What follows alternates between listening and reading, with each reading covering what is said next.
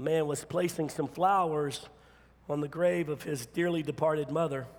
As he started back towards his car, he saw this other man kneeling at a grave, and he was just beating the side of the gravestone, saying, Why? Why? Why did you have to die? The first man was super intrigued because this man was being extremely expressive. So he walked over to him. He said, Sir, I don't mean to interfere with your grief. I've just never seen anyone mourn like this. was it someone very special to you? Was it your parent? Was it a child? The man collected himself and looked up and he said, No, it was my wife's first husband.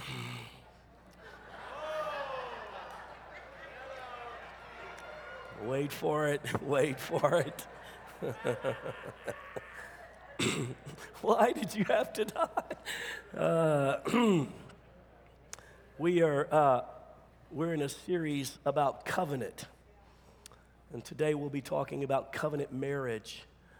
You know, marriages these days are pretty broken.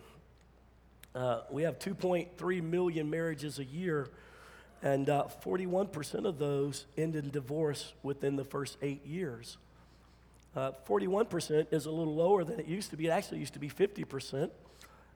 But the reason why that number is lower is because not as many people are getting married anymore. And so, those that are experiencing divorce and relationships that are being broken up, people who thought they were going to be committed, lived together for all these years, and, but then never did get married and then split up, that percentage is through the roof.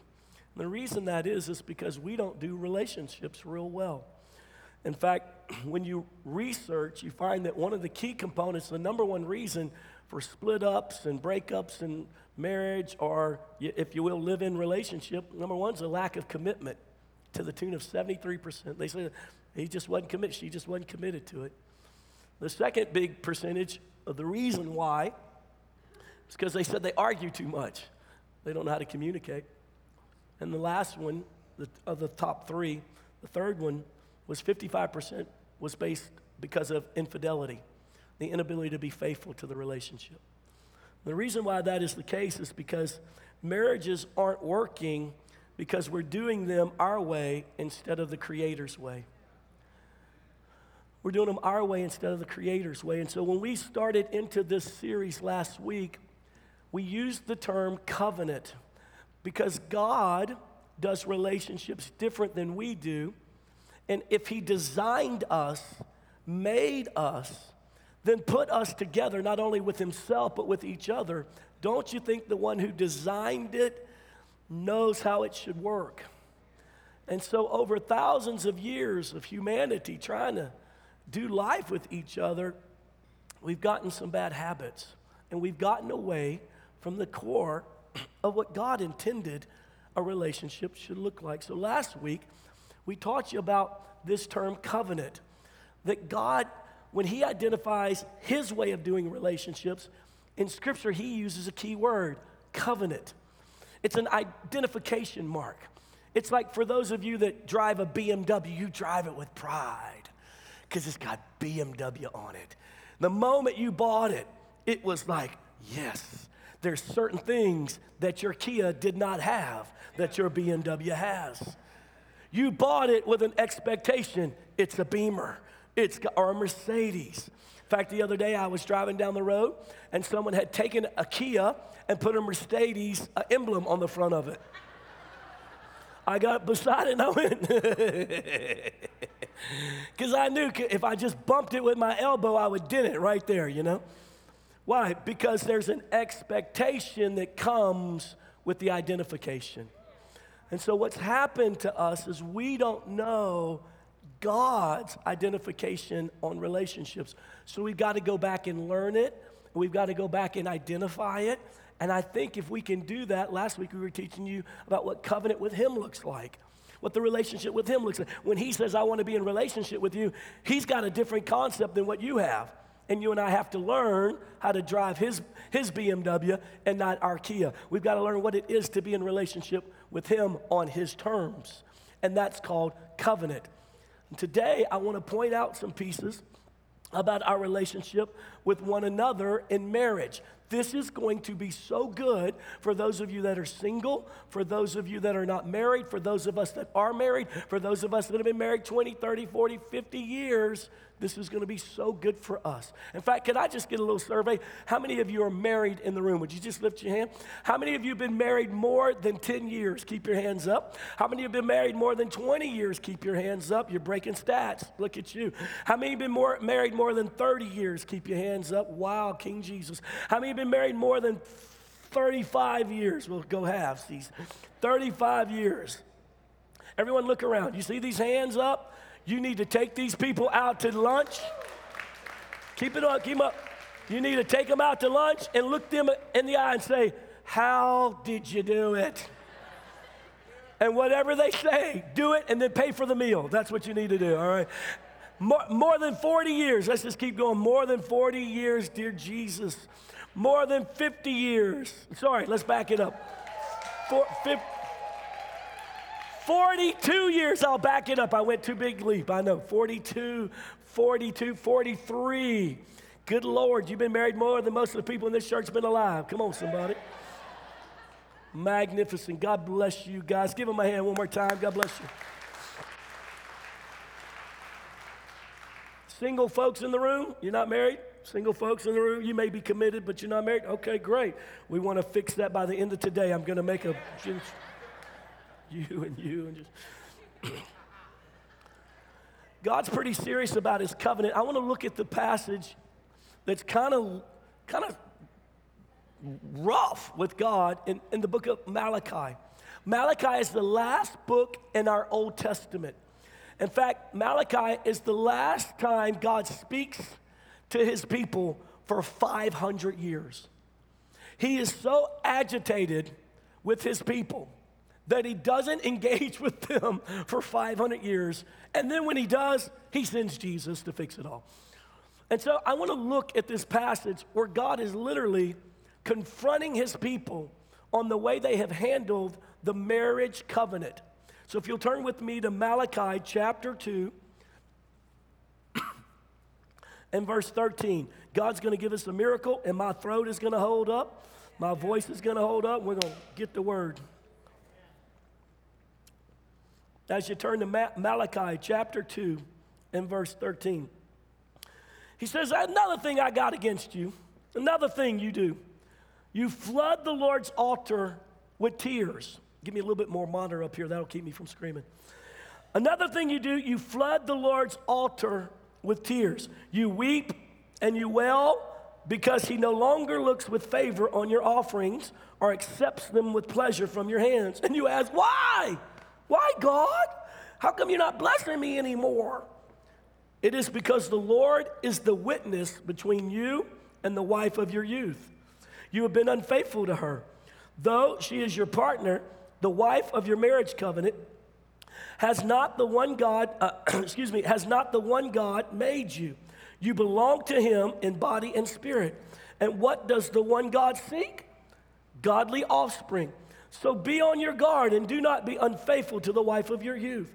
The man who hates and divorces his wife, says the Lord, the Lord God of Israel, does violence to the one he should protect, says the Lord Almighty. So be on your guard and do not be faithful, unfaithful. So God literally, he starts talking to him. He says, Listen, you keep saying, How come you're not answering my prayer? How come you're not doing this? He says, Well, I'll tell you why right now. Because I am, I am I, am I'm a witness. You came before me and said, God, this is the one. Faithful to, till death do us part. And now you've been messing around on her. You've been unfaithful to each other. And the problem is, I'm a co signer on this loan. I came up in the middle and said, okay, I bless it. I'm in it with you. And you've been unfaithful to one another. You're not protecting one another. He says, and that has brought about such destruction amongst the people of Israel. I'm just backing away from you guys. I'm just backing away. God literally is frustrated. And then, and then he says, That's it. You've done this. He lists out a whole bunch of things that the children of Israel had done at this time that just broke covenant. He said, You don't even understand the marriage covenant. This is just one little segment in the book of Malachi. There's multiple things that they broke relationship with him. They were unfaithful. They're unfaithful to the covenant relationship with their, with their spouses. They're unfaithful with the covenant relationship with the body of believers. They're just unfaithful. They just broken covenant all over the place. But in this passage, he points out how they broke covenant between each other in marriage, and he's frustrated with them, and he's agitated with them. And literally, he shuts down his communication for 500 years. And then he brings Jesus. And Jesus says, The Father sent me to restore the relationship, but you're going to come into covenant with me.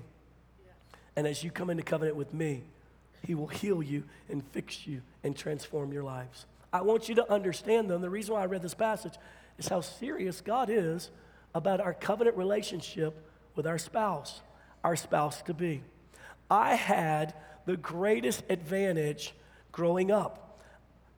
Mimi and Pop and I ended up in a magnificent church with a phenomenal pastor. And as a teenager, I heard my pastor teach on covenant relationship principles. So by the and my wife went to our church. She she got radically transformed in our church. And so she was a teenager hearing our pastor teach on covenant relationship principles. So when we got married, we had the right design because we understood the designer's plan in place. So people ask me all the time, you and Miss Jamie seem like you have like the perfect marriage. I don't know what the perfect marriage is, but I know what a covenant marriage is. And because I know what a covenant marriage is, I'm following those principles, and as a result, yes, we are blessed, we are favored. I'm telling you what, right now, we've never thought about divorce, not one moment in life. Murder, yes, but divorce, never. Never. She's thought about murder many times. I've woken up in the middle of the night. She's standing up. No, she's never done. Today, if you could with me, whether you're single or married, I want you to know this teaching today is not to shame any of us because we've all been taught, we've all saw propagated, we've all had pattern in front of us, patterns that necessarily are not God's covenant patterns. So what we have to do is we have to come back and come back to center and say, Lord, you show me the way it's supposed to be. Listen, if, if you want to know how something works, ask the designer. How foolish am I when I buy an IKEA shelf? and think that I can put it together without reading those doggone instructions. I tried it the first time, wasted $100. You got to have an engineering degree to put that doggone thing together. I sat there, the papers everywhere, and these little, these little wooden pieces that you halfway bang in, and where's the screws? I want to use my screw gun. La, la, la, la, la. But no, they've got all these little systems, and you turn this, just it locks down, and you put this. If you put A the wrong way. A doesn't fit with B properly, but they give you instructions. God has given us instructions in His Word. If we'll follow His ways, it'll be beautiful, it'll be magnificent, but we keep trying to do it our way. And so, if I could, not to shame any of us, not to say, see, see, I don't want you looking over at your husband, but so that we can at least find the design and then we can start adjusting. For our single folks, this is what God's wanting to put in you so that you will be able to go forward in a covenant marriage when the moment is right. Are you there? Say yes. So let me give you principles of a covenant-based, covenant-based marriage. Number one, a covenant-based marriage has mutual commitment. That's one of the key principles of a covenant marriage. A mutual commitment. We both invest in this thing. We both give mutual investment in this thing. See, when we're equally invested, it is the best, it's in the best interest of both parties to make sure it succeeds.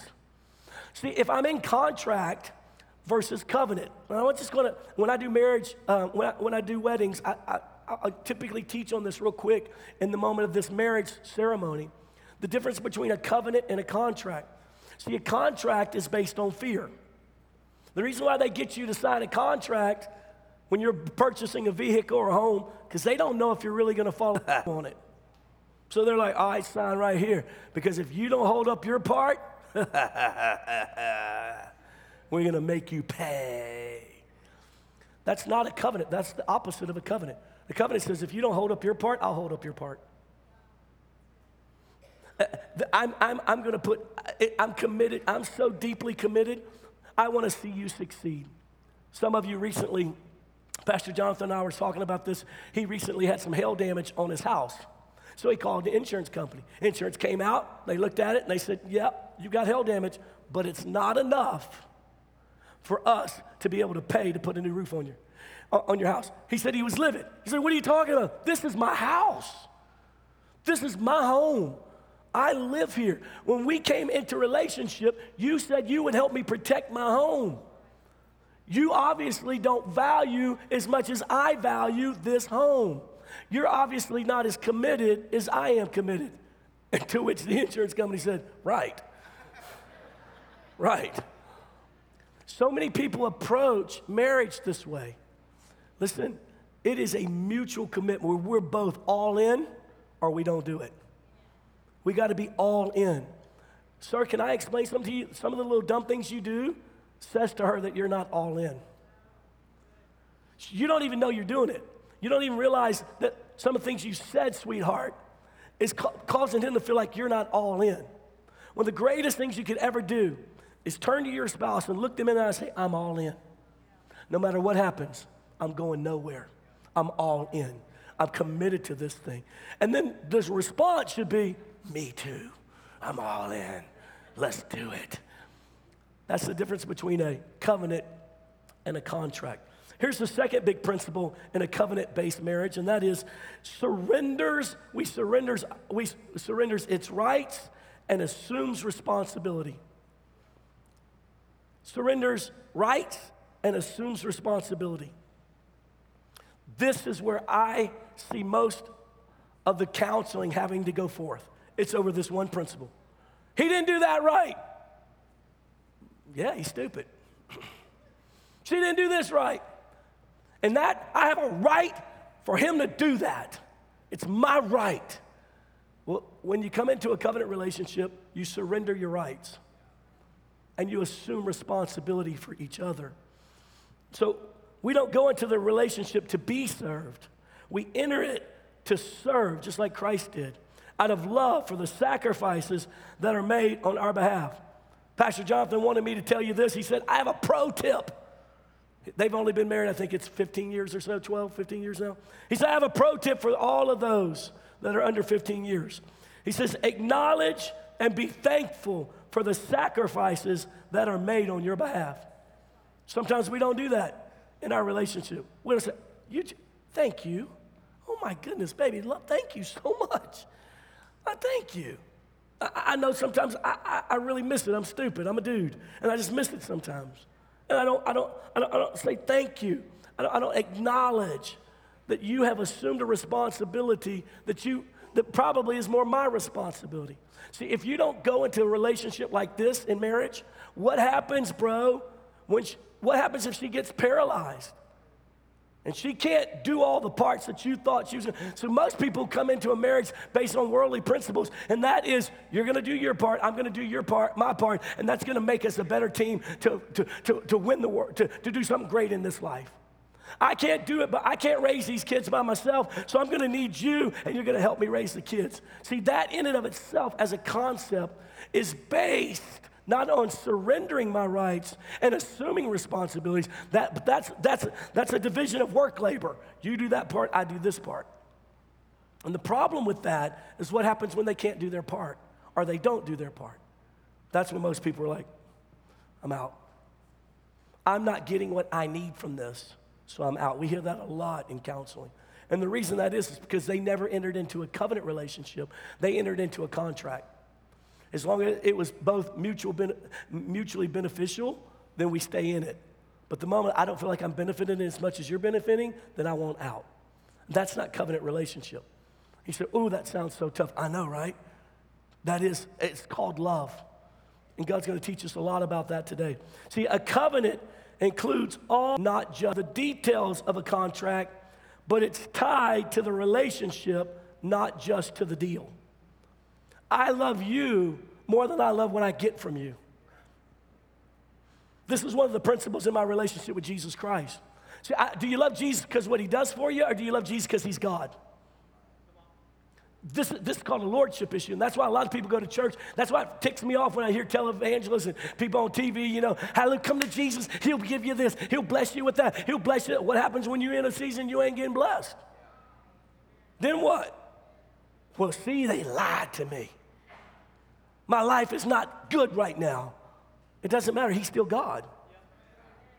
You know, my wife, she doesn't treat me like she used to. She's still your wife.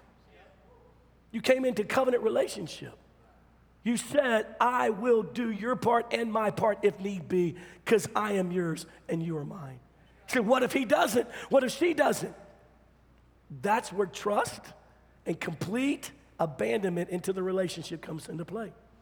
And that's why a whole generation don't want to get married.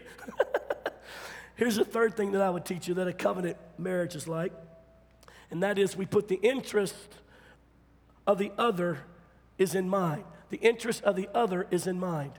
It's, it's in the forefront of what we're doing.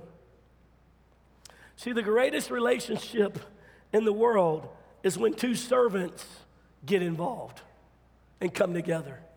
You know what the worst is when two masters are involved because the two masters are constantly wanting to be served.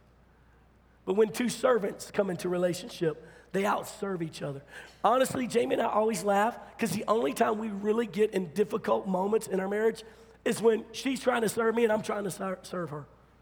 And I'm like, no, no, no. And we, and uh, baby, I want to do this. And she's like, no, no, do, do, do, do. And we're like, oh, listen, one of us just needs to receive right now. We really do. That's when we get in the biggest conflicts, is that we're both trying so hard to please the other one that we end up pushing and shoving and don't even realize we're doing it. Interest of the others in mind. All the time, I have to help husbands, especially. So, you know, they say, I, didn't, I never even saw it coming. I, I never even knew she felt that way. That's because you never paid interest to her or paid attention to her. Have you ever noticed how we use the word pay attention? Pay attention. In other words, it's costly. One of my frustrations when I'm in restaurants is people who are eating and they don't pay attention to their six year old or their four, year old. And that four year old is throwing food at my, over at my table, running over, being so loud, I can't have a conversation.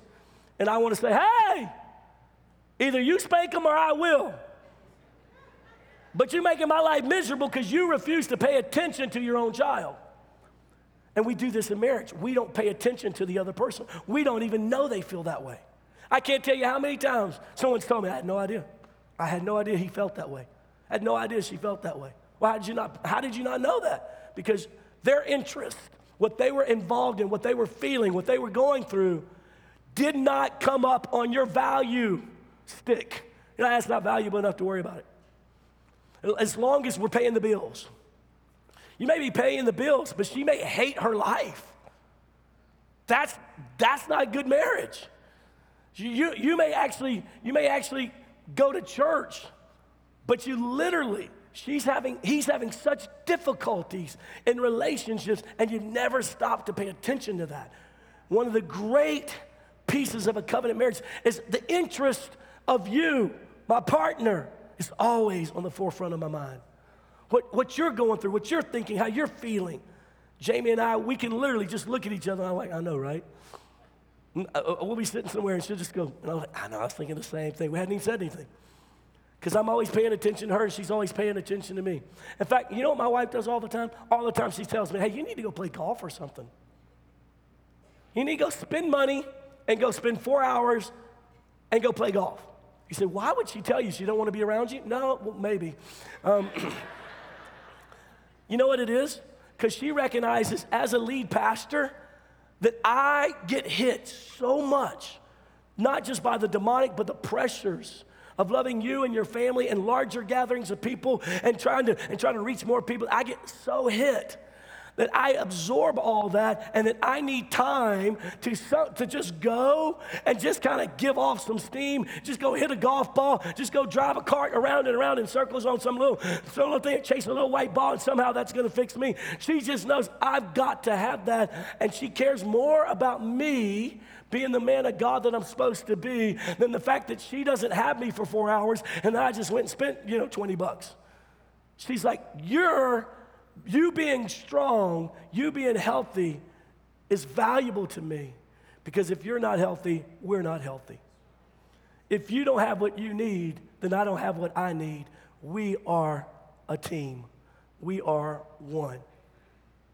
All the time. All the time. I tell her, baby, just go spend all our money on whatever you want.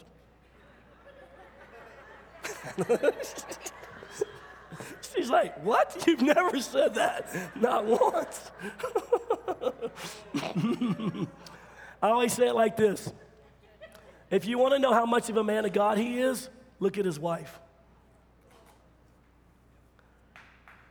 Yeah, if she's burnt out, if she, yeah, if she's hurting, he's not made an investment in her, he's made an investment in everybody else. He's not had her interest in the forefront. You want to know how great of a man of God is he? Is, he's a, you like him so much? Let's look at his wife. Is she, is she healthy? Does she feel cared for? Does she feel protected? Interest of the other is in my, that's covenant relationship. Here's the fourth principle in covenant relationship, and that is it builds together what is lacking. Everybody say, aha, because you're about to have a moment like that an aha moment. In a covenant relationship, we build together what is lacking. Can I, can I just explain this to you? When you first get married, you don't even know what you're lacking. In fact, you think you got it all together, especially millennials, because you went and researched something. Because you read a book, you watched a three minute podcast, and now you're an expert. Because you've been looking at porn since you were 12, so you think you know about sex. I mean, you got all, you, you think you got it all. And then you get married. And three weeks into it, you're like, this is terrible. It's not working. So and so said to do this, and that's not working. Can I just help you?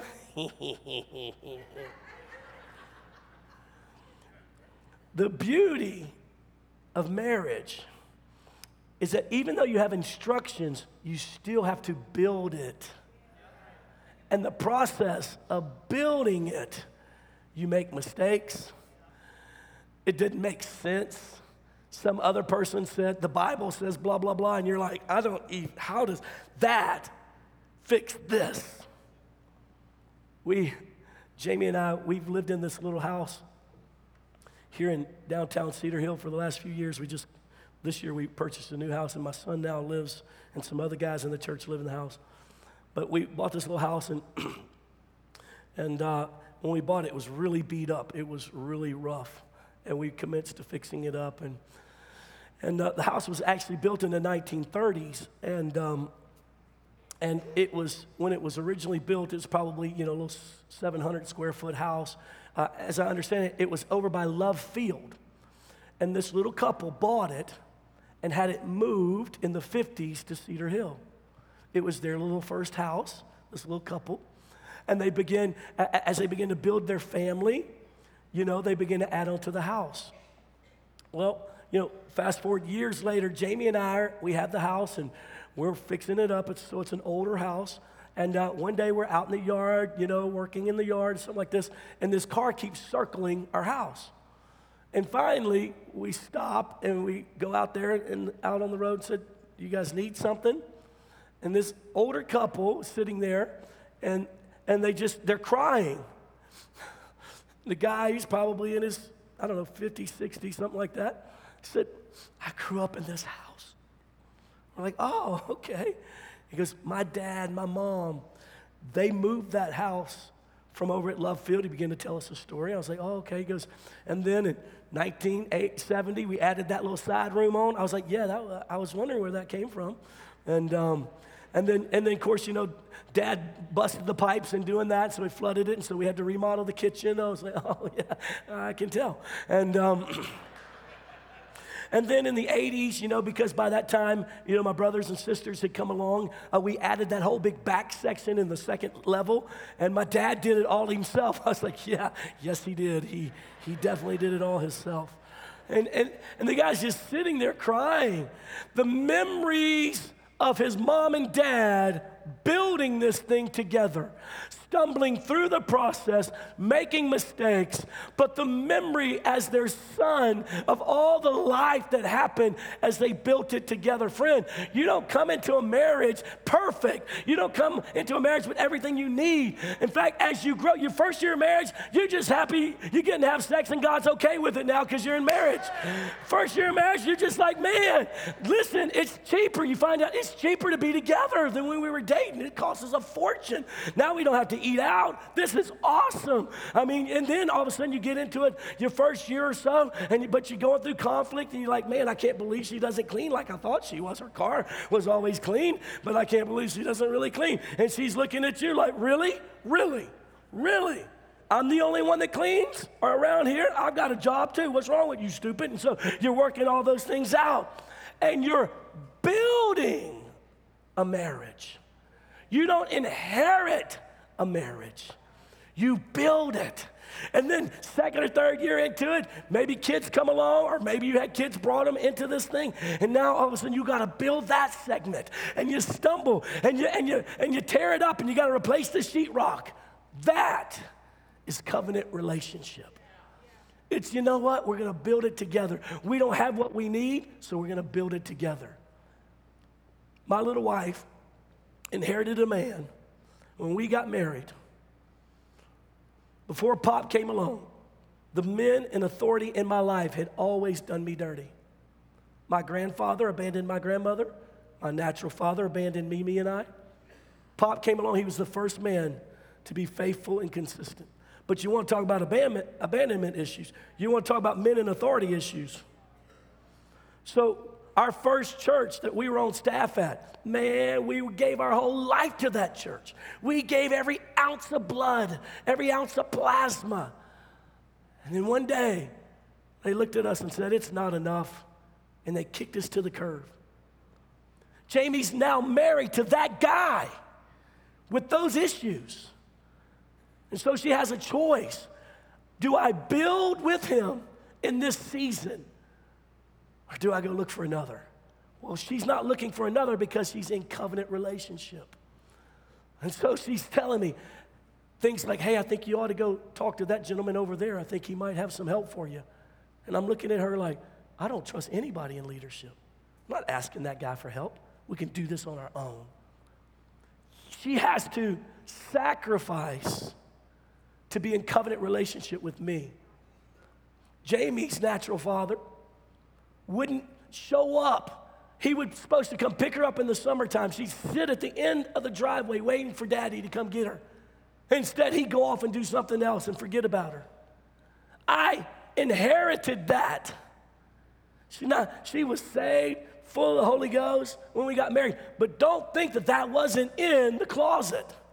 Just like don't think that my fear, my insecurity of men in authority wasn't in the closet. We had to build trust.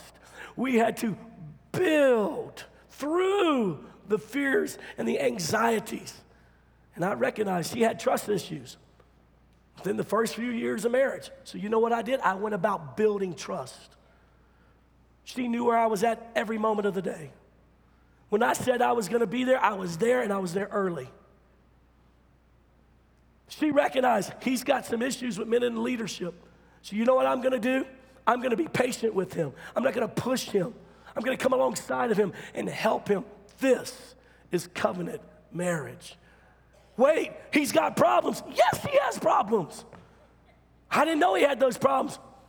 Welcome to marriage. I didn't know she was messed up like that. Welcome, but you made a covenant.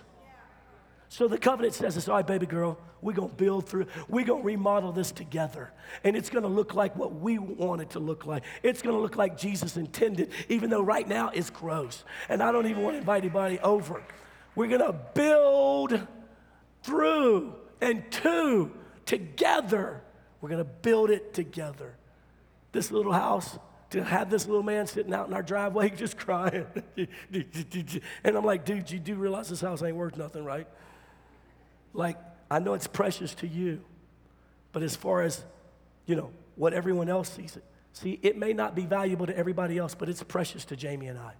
because it's ours. We went through that together. We fought through that together. We overcame that together. It was a work in process, and we worked it and we worked it and we worked it until we got it built. And it may not be beautiful and it may not be perfect, but it's ours. This is what's lacking in most relationships. Nobody wants to work it through until it's something beautiful that they did together. Build it together. Amen. Number five. Here's the fifth and last piece. I told you you'd have an aha moment. Number five, always loves. Covenant marriages always loves. And I use it like that on purpose because I'm going into 1 Corinthians 13. 1 Corinthians 13, look what it says. God is defining his imagery of love. Love is patient, love is kind, it does not envy, it does not boast, it is not proud. So he's explaining what love is.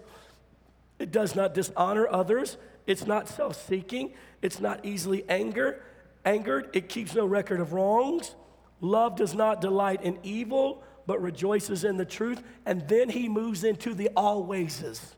Let me tell you what love, you say you love her? Well, let me tell you what the alwayses of love always do. They always protect, always trust. I don't trust him, always trust, always protects always hopes, always perseveres. He lists us the always of a covenant marriage. When it comes to loving one another, we always protect each other. She has never embarrassed me in front of people. She always protects my little self worth. Always. And when she's made mistakes in that, or I've made mistakes, and she can't, uh, I preached something and I thought it was cute, and she's like, that embarrassed me. It might have been a good little sermonette, but it embarrassed me, it shamed me. And I get down on my knees. I say, I'm so sorry. Have mercy on me. Because I wasn't using the always properly. Always protects, always trust. Bro, do you know why she doesn't trust you? Because you haven't built trust. You can't get an always trust if you won't work towards building it. And say, you know what? I know in the past that I wasn't trustworthy. That's a big, huge spot in this house. It's a big hole in the floor. But I'm to start building that back right. Would you help me build trust in you again? Show me how I can do it. And then you build that trust. And she says, All right, I want you to cancel every Facebook uh, account that you got. Yes, ma'am. Here they are. All right, I want, I want you to put I want you to put an app on your phone so I can see where you're at all the time and you can see where I'm at all the time. Done. Why? Because I'm building that trust. Because I always want to protect. I always want to trust. I always want to hope, and it always perseveres. Do you know what'll fix it all? Love. Say, he did me wrong. You're right, that is wrong. But love always perseveres. She wasn't right in that. You're right, she shouldn't have done that. She should not have went to Vegas with her friends. That is not cool. Do you love her? I love her. Then persevere. Because it always perseveres. See the difference in that and the contract? She broke contract. One of the ways I always encourage couples to define whether or not they're in a contract or a covenant, I'm about to make you so mad. You can always tell when they have two separate finance accounts. She's got her money, he's got his money. What that is is saying, I don't completely trust us yet. And if we bring our money together, you may get more of my money. You may be a bum and you're not working enough. Blah, blah, blah, blah. You got all, these are issues that need to be resolved. You need to determine whether you want to be in a covenant relationship or not. You say, well, Pastor, it just works better for us. So be it. God bless you. But it is a sign of distrust. Just telling you. It's a sign of distrust. You know what else is a sign of distrust? Is that you got friends that she doesn't know about that you have text messaging going on with someone that he's, he doesn't know you're texting. Were he to ask, What is that? you wouldn't tell him the whole truth of who it is. That's a sign that something in there is not always love. Because covenant relationship always loves. Baby, look at this right here. Look at this person who just hit me up on Facebook. What the heck does she think she's doing? I don't care if we dated in high school. You dead to me, girlfriend. Not just, oh my God, I don't want my wife to see that. Let me quickly. Nah, come here, baby. Look at this crazy girl. She crazy as a she crazy as a loon. I can't tell this publicly. Let's move on. You, I almost went there. you heard her. One time I got hit up on Facebook by somebody. I never even knew about it.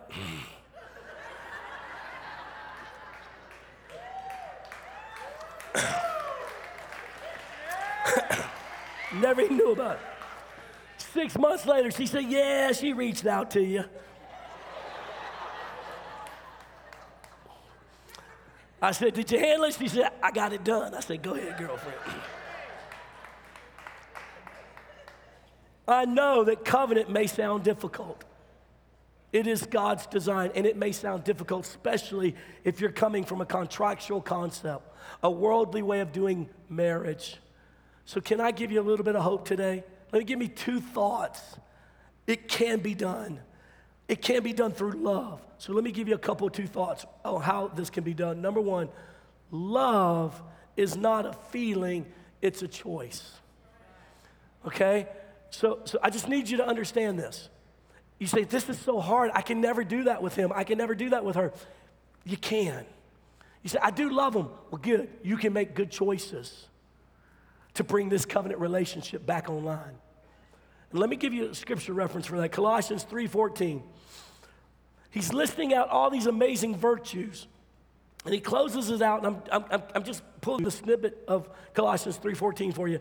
It says, and over all these virtues, put on love, which binds them all together in perfect unity.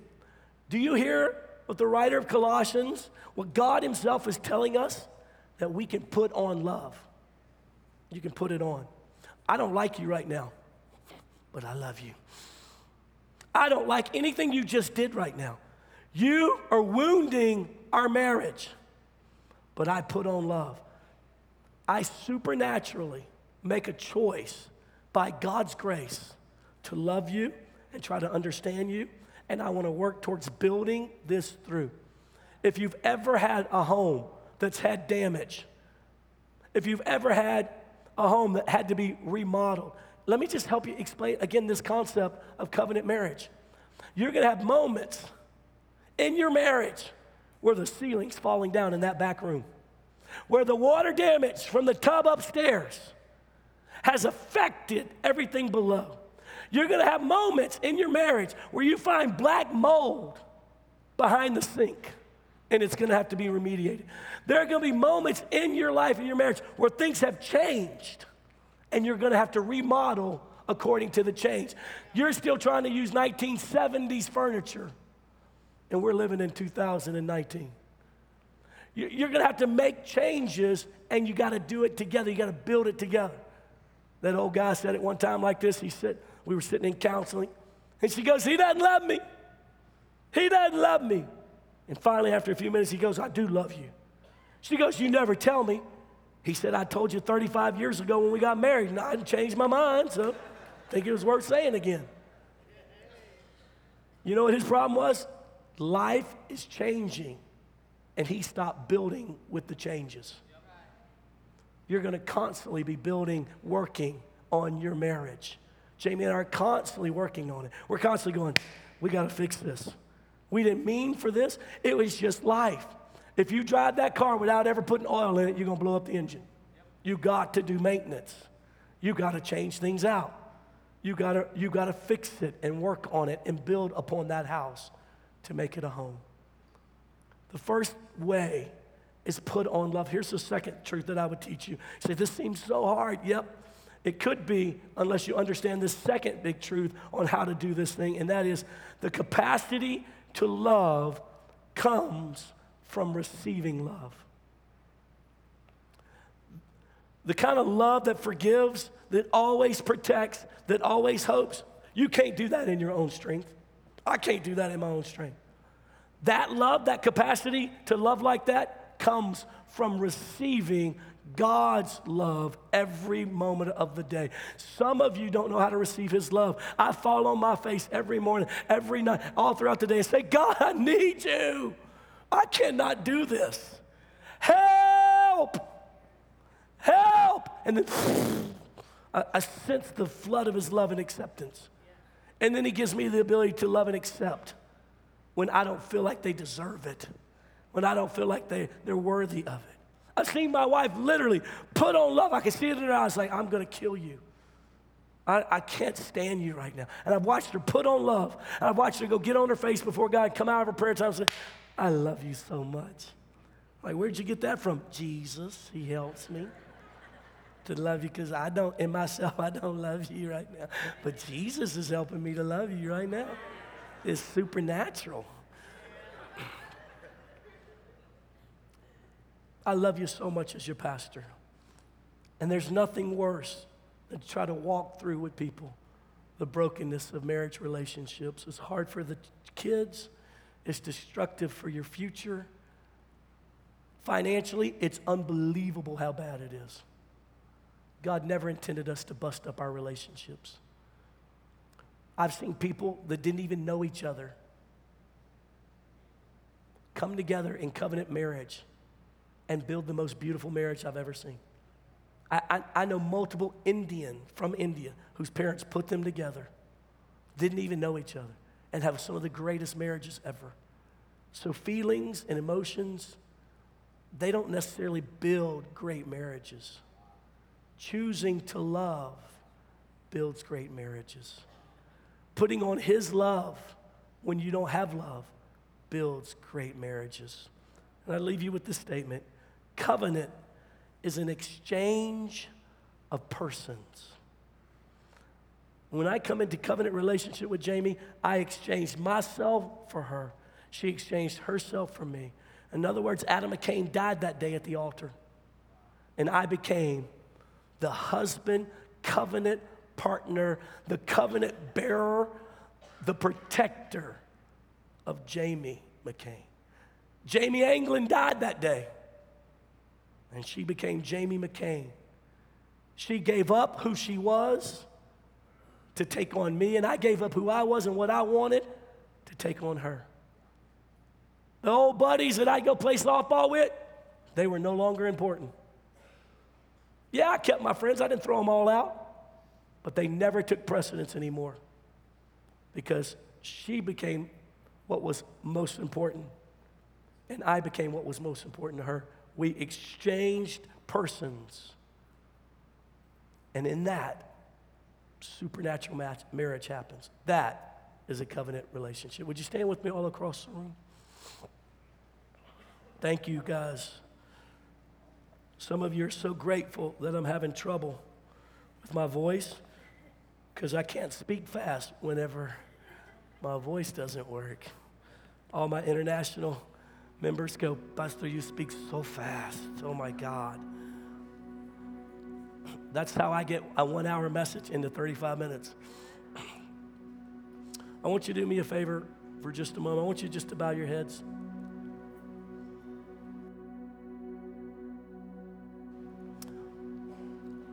I could see God speaking to you through this little message, revealing to you truths that maybe you didn't know before, maybe you've forgotten, or maybe that you have not kept in the forefront. I could see it in you. I pray for every single man and woman in this room, every divorcee, every single mom, single dad, every young person. I pray that the truth of what a covenant looks like would sink down in your soul. You say, That's what I want for my family. That's what I want for my marriage. And that you begin to develop those skill sets now so that when the moment arises, you'll be more prepared. In fact, if you're a single person, maybe even a divorcee, or I know that this, mar- this marriage teaching can sometimes feel shameful for those of you that have been through divorce. That's not God's intent, and that's not my intent. I want you to know that in God there is fullness of joy, and that He takes the broken things of our life and He makes them new. And though you may have gone through divorce, you may even be in separation right now. God is working on your behalf. He loves you. And divorce, separation, is not the unforgivable sin. I know somebody who's told you that, but it's not. God can restore and renew. For those of you that maybe are single because you lost your spouse, I want you to know that God is there with you now and that He's strengthening you in times of loneliness. And then for those of us that are married, I want to challenge you with today's teaching. Go back to the five principles this week and look over them and see where you can adjust. Go back to building together again. Instead of building your little room on the side, your little man cave, and she's just building her little she shed off to the side, how about we come back and we build this marriage together? There's some things that are lacking, you got to build it. There are some things that are destroyed, we got to remodel it. There's some things that are old and musty, and they've got to be thrown out and refreshed with new things. Father, I thank you for every man and woman in our church. I thank you that they love you, that they want you, and that, Lord God, as you teach us the principles of how you did relationships, what you made us to be like, that, Lord God, when we realize, wait a minute, who I am doesn't line up with who made, what He made me to be. Uh, what we have in our marriage is not what he what he set in motion is what a marriage is supposed to be like. And, and so lord as we as we even now take on the concepts of how to adjust and how to maneuver and, and how to come into right alignment with your concepts of covenant marriage i pray for grace. I pray for love. I pray that we'd all just put on love. Love for our spouse lord god that you would give us supernatural love as we receive your love that we can then give that love and walk in that love even when they don't deserve it. Now, if you keep your head bowed for just a moment, I'm just enthroned or enthralled, excuse me, with the concept that while I was yet a sinner, Christ loved me. I'm remembering back how I couldn't love people before I became a Christian. I didn't. I saw everyone is trying to get something over on me. I, I couldn't let people get the upper hand. I couldn't let people manipulate me, it made me so mad. And then once Jesus came into my life and he gave me love and forgiveness about my sin, it then gave me the ability to love and forgive others. It was unbelievable. Today, if you lack that love, you say, I don't have the love of God in me, Pastor. Is it because maybe you haven't accepted his forgiveness? Is it because maybe you've not come into covenant relationship with Jesus?